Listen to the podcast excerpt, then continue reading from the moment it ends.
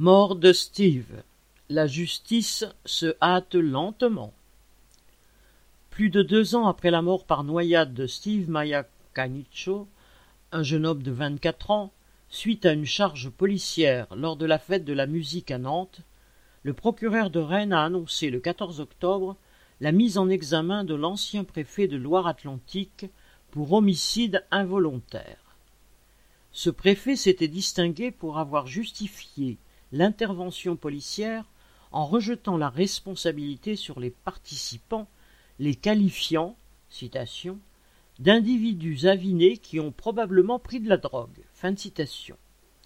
Souhaitant faire taire toute contestation suite au rapport de l'IGPN dédouanant la police, il avait ensuite interdit en août 2019 une manifestation à Nantes réclamant justice pour Steve. Ce haut fonctionnaire a eu droit aux honneurs de la République le 14 juillet dernier. Il s'est vu promu au grade d'officier de la Légion d'honneur.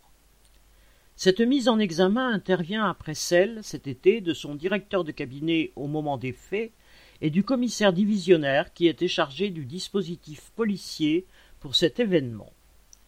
La mobilisation de la famille et des proches de la victime, ainsi que d'une partie de la population qui a participé aux différentes manifestations, a permis d'aboutir à ces mises en examen.